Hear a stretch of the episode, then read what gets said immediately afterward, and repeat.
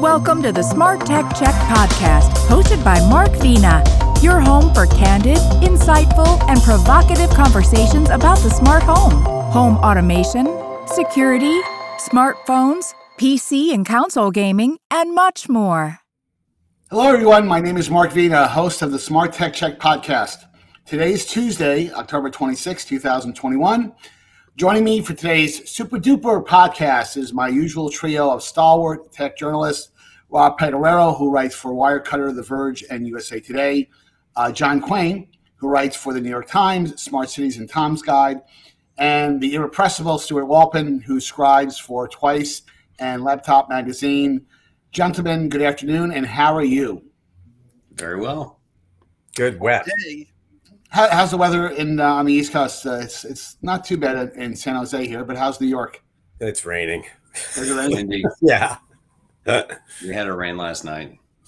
I hear you all got some rain in the Bay Area. Yes, though, like and, flooding it's, and it's been badly needed, as you know. I mean, Yeah. uh, in fact, uh, my garage, um, part, my, my, I live in a um, uh, a loft apartment type building, and it actually did get some water, um, and um, which they're not used to, obviously, out here because it doesn't rain very often here in San Jose or in, in Northern California. But uh, the rain's been well needed, and um, and now it's kind of you know we, we get into this time of the year, and, and, and the weather's still very nice, but it's still overcast, and it's not the kind of um, bright, shiny, sunny days that populate most of the the, the summer and uh, most of the uh, the spring. But uh, before we get into the topics, I got to ask you guys a question. Uh, What, what's your thoughts on the World Series? Any predictions before the? You're laughing. Are, are you going to watch the World Series? Maybe I should start with that question. I, I, I really am torn about who I'm rooting for. yeah. Um, Houston for for the more general uh, impact of 2017, but I'm a Mets fan. How could I possibly root for Atlanta? And I have a feeling that Rob is the same way. How could either one of us possibly root for Atlanta? So I think both Rob and I are on, sort of on the horn of a dilemma here. My National League East brother has this right. Yeah, I mean Atlanta, they're a division rival. Um, like, no, I can't. Uh, yeah, Houston. You know, granted, you know we, we beat him in 2019, so that's all good here. Uh, it, it would be nice to see Dusty Baker, you know, hoist the trophy at some point. Yep. If we can just remember, if when you take your starting pitcher out, you take the ball from him. You don't let him walk off the mound with it. Not He, to you know, by the way, Dustin Baker really is a great coach. He really is a. Co- I mean, I don't know if he gets the respect, which is crazy because he's had so much success. Uh, but he really is a great coach, and he was a terrific player. You know. Well, I think this is, if they if Houston wins the series, this will be his ticket to the Hall of Fame. Yeah. Oh, I think so. I think so. John, are you going to watch the World Series, or are you just? I'm Gonna, I, I'm like uh, I'm wondering is Verstappen driving for Houston? I don't think so. Uh, no, I'm I'm much more Formula One and NFL right now. That's sort of got, got my mindset, you know, uh, taken over as much brain activity as I can assign to sports. Well, being the true Yankee fan that I am, um, as soon as the Yankees lost to the Red Sox a couple of weeks ago, my interest in baseball went from hundred percent down to two. And now that the Giants are marching on to the Super Bowl with that fantastic win on Sunday, they just have to win nine more games in a row, and uh, they'll be they'll be great. Yeah, I got to know. I won't be able to watch after first three games, anyways, because I will be uh, out of town across the Atlantic in Lisbon for Web Summit, and the time zones just do not work out for watching, uh, you know, night baseball in, uh, in either Houston or, or Atlanta.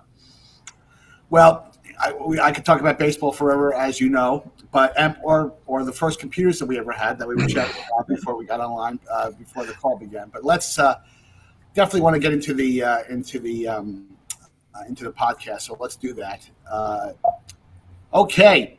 Um, uh, this is not a complete surprise, uh, but you know, Samsung announced Matters smart home support via SmartThings, which is their uh, their their uh, their own. It's not proprietary, but well, in, in a way, it's proprietary. But it's, it's Samsung's branded um, uh, smart home protocol kit, not kit, but support um, standard.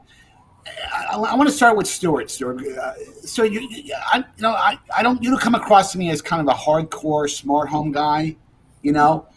But I mean, do you follow stuff like this? I mean, um, I, I know you do as part of your, as your work, but I mean, would it motivate you to buy a Samsung appliance um, because they, they now have Matter support. And it's going to be more it's going to be more broadly compatible with HomeKit and um, Alexa and and um, and and, and, uh, and Google um, Assistant. I mean, g- give me some sense of what you ha- if you think this is a significant thing from your perspective and from an industry's perspective as well. Well, this is this to me is still vaporware. Uh, there still haven't been any products, and and everything is about execution. And right now, I'm looking at this as sort of kumbaya. It's all of these vicious competitors all of a sudden deciding to create a UN of smart home technology. And until I actually see it working, just put me in the I don't believe it column. Um, I just think there are so many issues and conflicts between these companies. Not only the walled gardens, but all sorts of privacy issues, and in, you know, I, I, it's just there are just I think so many hurdles to overcome to get to where the the utopian uh, place that Matter is supposed to get us to with that triple arrow logo. These products are still going to be festooned with all these other logos and compatibility things. So Mhm. I, the the simplification is now right now adding one more logo to the list that consumers don't know what it is. So until it actually gets out there, until I see how it actually works, whether or not I need a bridge for some things and not for another, if there's a unified app app that I could use, I'm I'm until I see exactly how it's all going to work, I'm going to remain tech cynical. So, so, John, question I have for you is that you know the Matter initiative has been out there for several months, so that's that's not new news. Uh, they made some news a, few, a couple of months ago when they uh, announced that they, there would not be any Matter branded devices out there or Matter supported devices until next year. But it took Samsung a long time to get to today when they made this announcement. Does that does that surprise you? You know, uh, you think Samsung was trying to extract a better deal, although you know the the the uh, committee that manages Matter is not a public company. They're a, they're a, they're a, a standards body, so that I don't know what, what, what they could possibly be, would have been negotiating. But did that, that, did that did that surprise you that it took so long for for Samsung to get on board? It didn't surprise me actually because um, you know they've sort of gone their own way on several different fronts in ter- you know in terms of smart home devices and compatibility and different standards and their own software and that sort of thing and they and, and it makes sense if you've been to Korea and you understand how these companies work where you have sort of products in every category and making them completely fit. You know, they have everything from air conditioners and refrigerators to televisions and, and phones. So um, making that all work together is kind of their view, and it's it's not surprising that it would take them a while to support uh, yet another standard. Mm-hmm. Um, but uh, it is, I think, it is significant in the sense that you know most people have a lot of people have Samsung TVs or have some Samsung appliance in their home, and you kind of want this stuff to work with best of breed. Right. You know, it's why Apple has sort of failed at this idea, right? Because nobody's going to buy an Apple front door lock. You know, that's just not not a thing. Ring is like questionable. It was on its own, but once you have Honeywell and Schlage as a lock company and companies like that joining it, then well, that's great. Then when I go into Home Depot or I can buy whatever product I think is the best one in that category. Um, so, but I'm like Stuart, you know, I when it, we don't have any products, and I have like 40 in my house, all Mhm. on the network, and they're all different. You know, they don't they don't talk to each other. So I'll believe it. You know, sometime next year, hopefully. Well, you know, you made a good point, John, because you know if, if the reason why the Samsung you know seal of approval or their participation in the uh, in the uh, Matter initiative is important is that they do have a, a pretty heavyweight uh, presence in smartphones, number one, but also with appliances as well. You know, they I, I don't know what their share is off the top of my head, but it's it's it's it's it's not uh, it's not trivial. You know, and I think that the the, the interesting to me thing to me, you know, vis-a-vis the appliance element of the discussion is that there really hasn't been compelling usage models that have come out of well i want a smart home a refrigerator that's, that's a smart home device or an oven that's a smart home device i mean there is some interesting things there but it's not so compelling that people would go out and buy a $4000 refrigerator just so because it's it, just because it's smart home compliant and i can you know, I, I think smart. Um, I think uh, Samsung has a camera built into it, allows you to detect, you know, if you're out of milk, you know, or, or, or if your milk is going bad. But Rob, did, did this news surprise you? Uh, so I think it was going to happen. I think this is a case where, to the extent people realize that there are these different standards at all, they want to know that what they buy is going to be compatible. Like nobody worries that this electric appliance you buy will work when you plug it into the outlet. Assuming you didn't, it's not some gray market thing from the EU. Mm-hmm. Uh, so we need to get to that point with smart home stuff, and th- this is a necessary step, but it's not enough by itself. Like the fridge is. It's funny you mentioned milk. I was just running over to the grocery store because if you have a kid at home, you're always running out of that. um, you know that I'm not compelled to get a connected fridge, but we do have an ancient thermostat where it actually would help to have one connected. Yeah. And I want to know that whatever one I buy, I am going to actually look for that logo on there just in case, because it's one way I can try to buy down the risk a little bit of getting locked into some stupid closed ecosystem, which happens all the time. I mean, we can't even agree on how to what plug an electric car should take to recharge. So we're doing better than that here. That's nice.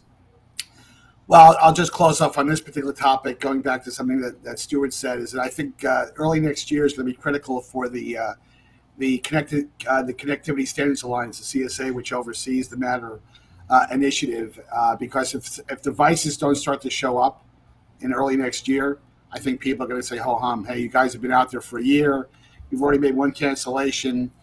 you know, uh, and pushed, uh, you know, and I think you know people have uh, short attention spans, so I, I think that they better show up at um, in January at CES with, uh, hey, we have a you know flagship smart home device that's now compliant with Matter and it can it can work across uh, multiple protocols. Let us start talking about, um, and this is your topic, Rob.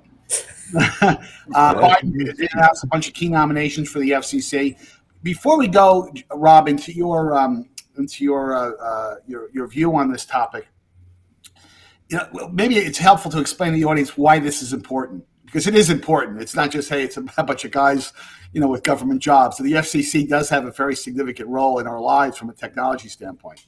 Yes, it is perhaps the most important agency in terms of how the government regulates technology because the FCC, by statute, you know, when you have new 5G bands available that give your phone better service, that's because the FCC ran a spectrum auction, found some spectrum, freed it up, sold it to the carriers, made a bunch of money for the government, meaning us.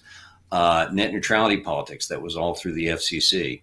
Uh, just last week, the Federal Trade Commission posted a really long report about the tracking practices of a bunch of different internet providers practices that would have been regulated had the had the FCC not said nope we're done with net neutrality rules we're wiping out the entire foundation of them including the privacy rules that had been written under a previous administration and had not gone into effect that said you would have expected in January that because the FCC is so central to tech policy that one of the first nominations President Biden would have made would have been to fill the fifth slot there's five commissioners on it. No more than three can be at the same party. So every time you have a new president who will make two, three picks from their own party if they can, two from the other. And one of those spots has been vacant, leaving it in a two to two tie between Democrat, Democratic, and Republican nominees, unable to do a heck of a lot. Even though, as we've seen, bandwidth has been really important. Another way the FCC is important the emergency broadband benefit, the $50 stipend you can get to pay for connectivity, that's run through the FCC as well. Mm-hmm. So Biden has now fixed this problem by, first of all, nominating the acting chair, Jessica Rosenworcel, to be the permanent chair for a five year term. I think this is a great call.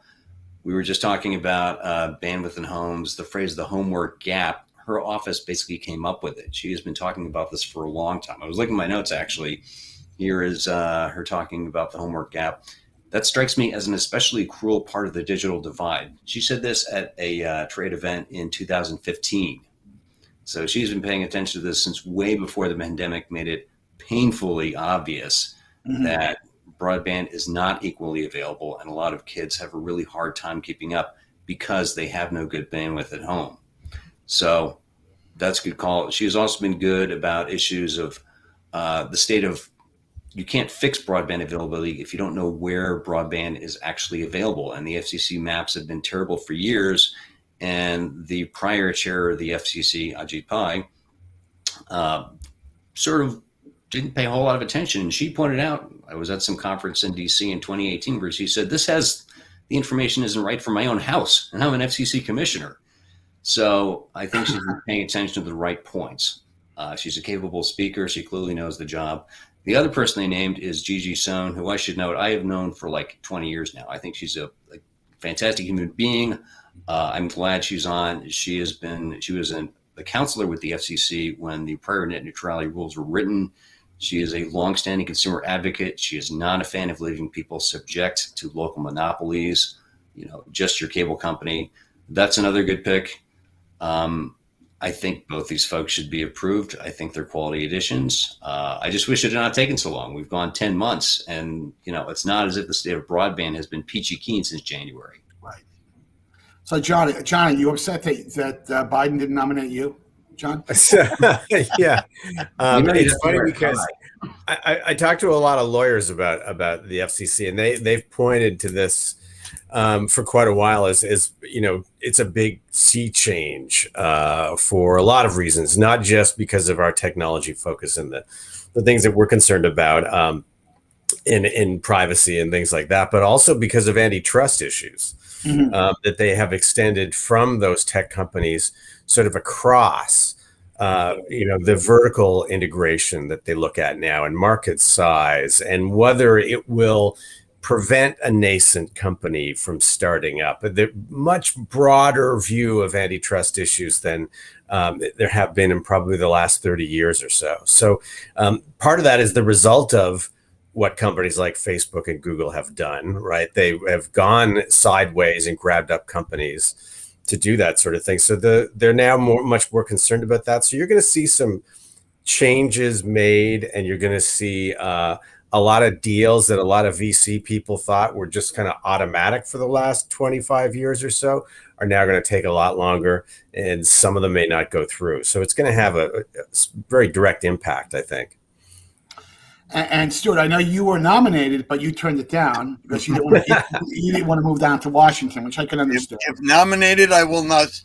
Uh, I will not run, and if elected, I will not serve um, I, I like like John and Rob. I, it's just a mystery why this took so long. Yeah. I was reading that it only the longest that it took before this to nominate people was like September, and here we are. We're almost in November already, and it's just and considering the the the atmosphere around broadband and the executive orders that Biden had signed that had no force of law without an effective FCC. It, it's just a yeah. mystery to me why this took so long. That's the first thing.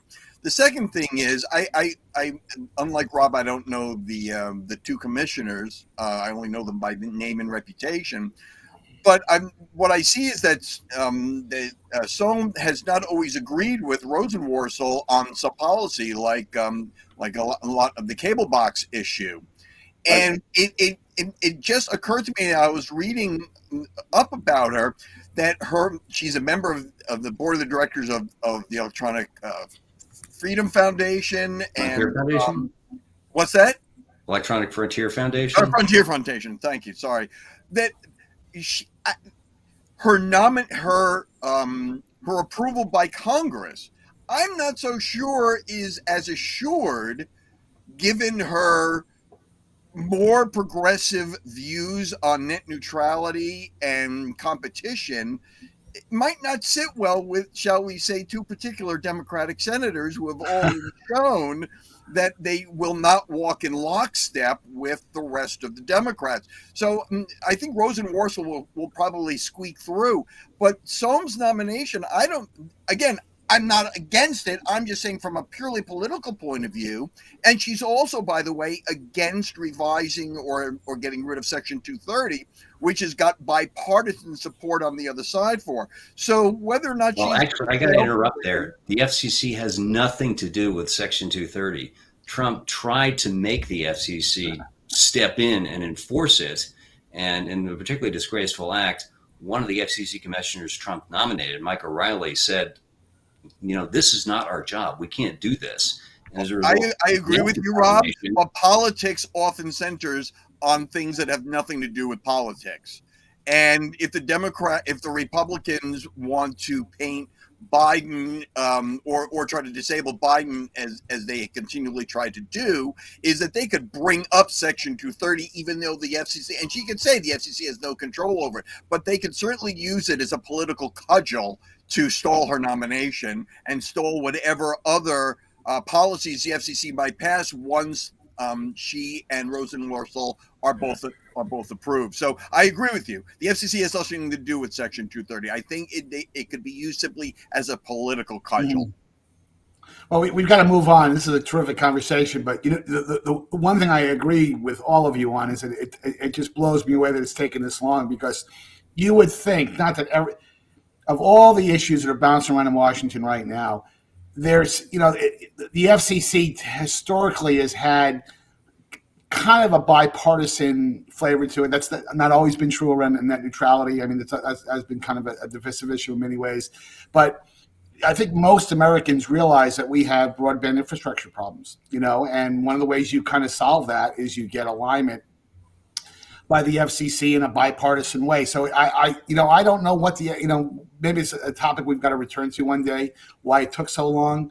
I mean, we're sitting here, you know, um, you know, a few weeks before Thanksgiving. You would think this would have been one of the the first things that Biden could have uh, got, got, nailed and you know chalked up an early win. You know, um, and God knows he needs he needs as many wins as he can get uh, right now. But that's another podcast. Um, let's talk about.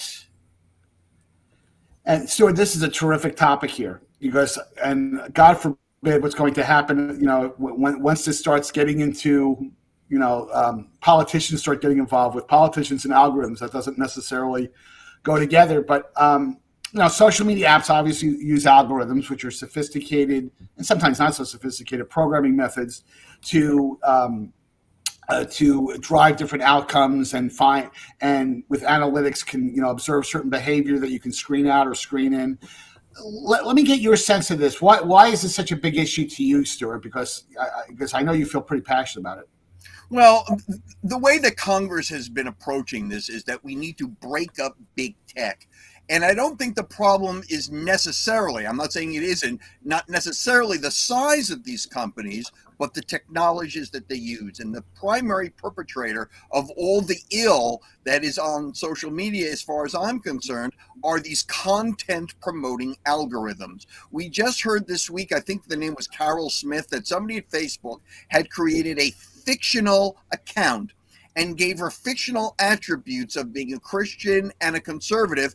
And that was it. You know, a, a, mother, a Christian, and a conservative. And that was the only attributes that the the the fictional woman was was given. And yet Facebook's content algorithm started feeding her all of this um, Q content and encouragement to join all of these conspiratorial um, um, groups and news without her ha- without the account having done anything interactively to ask for that material. And so the fault is not hers and the fault is not the content. The fault was the algorithm that pushed the content. So the question in my mind is is there and I don't think there's an answer to this, quite frankly, because Congress tends to work much more with a sledgehammer than with a scalpel, and their level of understanding of the technologies involved. I think the answer, the the central focus should be on the algorithm or algorithms. But the question is, what do you do? Can you outlaw algorithms? Is there a way of regulating algorithms? Is there a way of because obviously advertisers would be against that because algorithms push ads to people. So I, I think the algorithms are the issue or a bigger issue than the size of the companies or their irresponsibility about content moderation. Yeah, I, I mean, I get. I want to get John's view on this, but I, you know, my my um, not problem, but my my observation about this topic is that you know, algorithms don't grow by themselves. They don't develop by themselves. People write the algorithms, and and it's hard for me to believe. Again, this is just me coming in and looking at it from out the outside. That algorithms at either Facebook or other social sites are written such a way without knowing what the consequences might be. I really do believe that they may never acknowledge that. maybe we need some whistleblowers to to, to paint some uh, uh, to uh, to um, present some evidence around that, that that's a fact. But you know, algorithms are not written in isolation. There's always a um, a consequence to it. And by the way, at, at, the, you know, at, at companies like Facebook, those algorithms are in such a way as to drive certain behavior you know more more uh profit oriented advertising advertising that go to certain groups that spend more money because you can break things down that way when you have digital uh, when you have a when you have a digital understanding of a customer so I'm not sure. First of all, I'm, I'm not sure it's constitutional, but you could outlaw uh, an algorithm. I, I, know you agree with that, Stuart. That, that, that's probably a questionable. That's a question that needs to be answered by a court. But I'm you know, I just wonder if, whether it's the motives that are, that are, that are the issue and not the algorithms uh, per se. So, John, what is your take on this topic?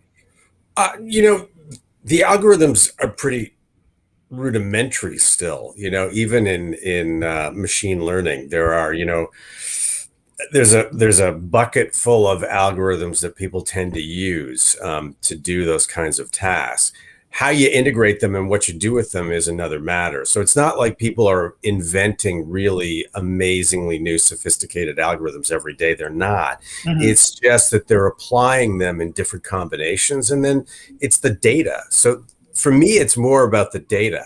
Um, you know, they can direct me wherever they want. I mean, if they want to direct me to an advertiser, yeah, that's what marketing's all about, Charlie Brown. But I'm not, it's the data that they hoover up that yeah. is completely unregulated.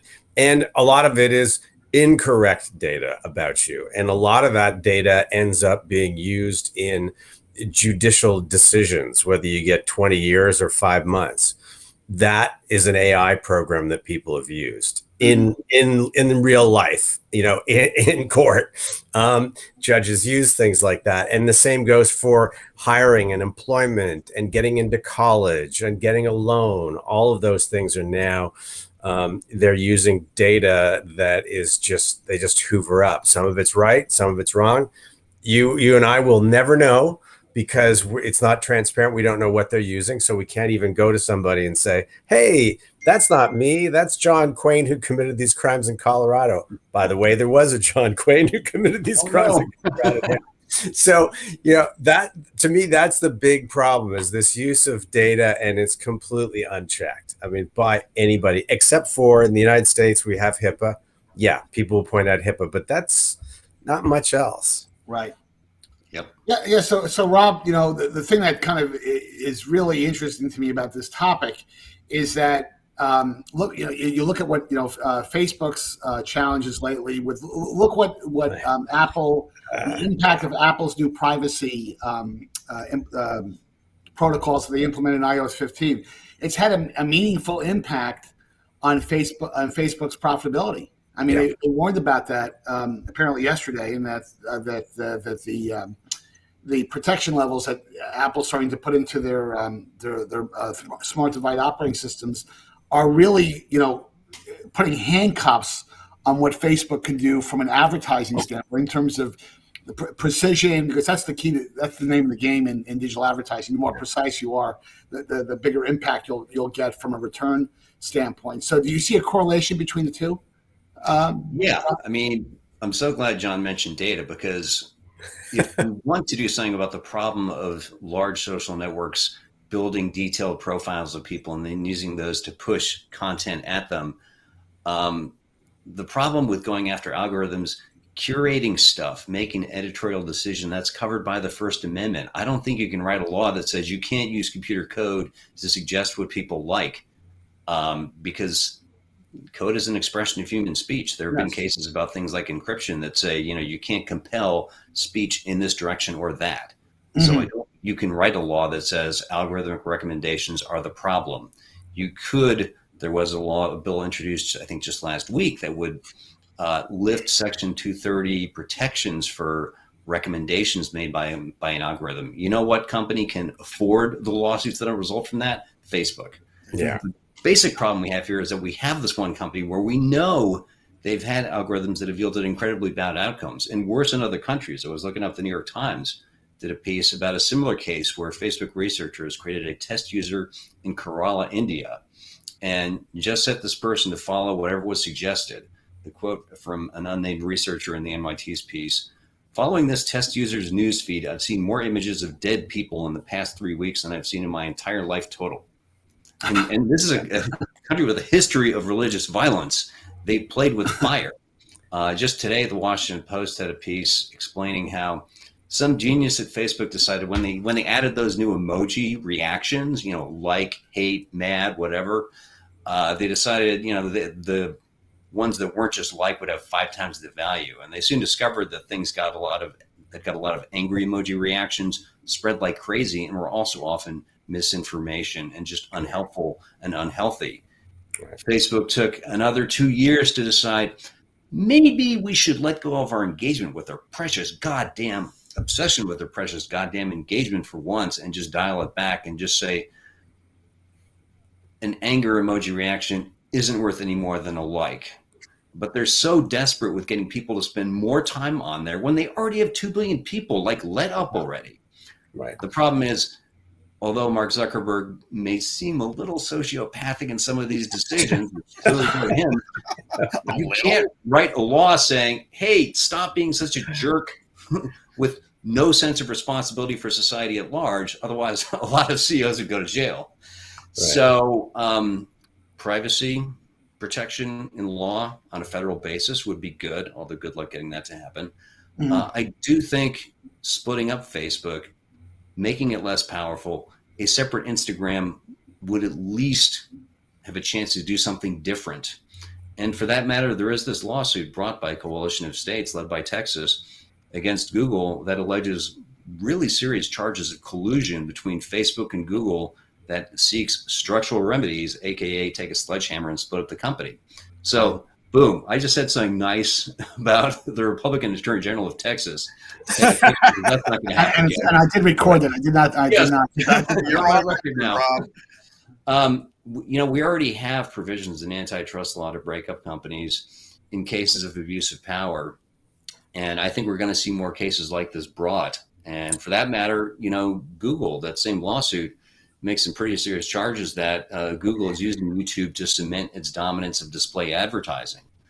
And so, yeah, you know, writing laws that are probably unconstitutional, not a good idea. Perhaps using the laws that have been on the books for decades, perhaps we should consider doing that instead. Yeah. Right. Now, I am, I am, a law that gives consumers the right to own and maybe even profit from their own data, which has been suggested by a lot of different people as right. being part of the solution. Yeah, yeah. I, I, agree with Stewart. Uh, there might be some business rem- remedies that helps influence behavior. You know. Well, there there is just because one last thing about this, just because I'm working on an academic paper about it, right? So, in in doing in doing the kinds of things that we're talking about that these companies do they are taking away privacy right they're taking away data information that you have about yourself etc in the process of doing that what they are also taking away is your autonomy your control over yourself to do things and that's tied into at least in the united states into your liberty and freedom to do things so it has a really direct effect on what you're able to do with your life what these companies are doing right now. And I think that's, you know, trying to communicate that to the general populace is, is a little tricky and difficult, but yeah. that's really what we're talking about here. Well, and, we're going to revisit this topic, I am sure, over the coming months. So let's not uh, put this one on the shelf. the, the, the, only observation I would make is the thing that scares me, and I think all of you would agree with this, is that the legislate, uh, legisl- um, legislators who are involved making these decisions – um, and influencing legislation, they just don't have, in most cases, the appropriate technical background uh, to make these type of decisions. And they, now they do have very youthful staffs in many cases that can help them kind of navigate through the issues. But as we've seen, every time there's some type of social media uh, panel or um, testimony that goes on in Congress, some of the questions that get asked, you just kind of like, what the heck? is going on. I mean, you know, and maybe we, yes, all of us are in the tech space. We, we, we eat and breathe this every single day. But uh, if you don't understand the issues from a technical standpoint, and I'm not talking about from an engineering standpoint, from a C plus right, you know, writing code standpoint, but at least understand at, at a fairly basic level what these algorithms can do, you know, what, you know, uh, and you know, some of the things that that I think all of you brought up during your comments, I think we're in. Uh, I think we're in dangerous waters. So I, know that we're we're going to re- revisit this at some point. Last topic we got to get to. We only have a few minutes here. And uh, Stewart, I'll let you lead off with this. This is a great topic because I don't, you know, everybody's been hailing, you know, remote working as this kind of, you know, a triumph of technology. It kept everybody sane for the last two years. All goodness, you know, the remote learning from an educational standpoint, that's kind of helped. There has been a downside with it, and I think that's the point you you know you made uh, this morning when we were exchanging emails. So let's talk about that. I want to get your perspective on this topic. Well, the, the main thing point I've, I've, I've worked remotely almost my entire professional life, and I do have memories of when I was in an office and I met with my team, you know, and that sort of thing. And there is, I hear from people that communicate largely by text and email of a higher level of miscommunication because so much pressure is placed upon these intermittent um, um, uh, text based conversation tools without the face to face and it engenders so much misunderstanding and puts a great deal and something that would have been a minor issue if you passed somebody in the hall and said oh by the way did you do that that thing that we did? Oh yeah i'll get to it now. As opposed to sending somebody an email says by the way i need your thing on this. All of a sudden that gets blown out of proportion. The relationships between the workers there's no way to build any kind of teamwork or um, or corporate culture when you lose that serendipitous communication you lose that human contact and all of a sudden everything gets blown out of proportion and creates animosities um, and and other negative kind of interpersonal relationships that may not exist or would not exist if everybody was in one place at one time all together mm-hmm. just going to the coffee break room together and just having conversation. Oh, I dropped by your office here. Let me give you this. You know, those sorts of interactivities are completely gone, and it puts a lot more pressure on very inefficient other forms of, of communication, such as email and texting. John, your reaction to that? Uh, I mean, I, I it's it's tr- tricky for me too because, like Stewart, I mean, I used to be, you know, part of an editorial staff and in the in my cubicle and office every day, et cetera, et cetera. And then uh, for the last few years, obviously working remotely um, because I don't need to. I need to be able to travel and need flexibility in the schedule and to be able to test things. Um, and an office wasn't very conducive to do that. I, you know, I don't know that it's had such a negative impact. I mean, one of the uh, advantages I've seen is that it's um, allowed people to reflect on the work that they're actually doing and whether they want to continue doing that work anymore or not.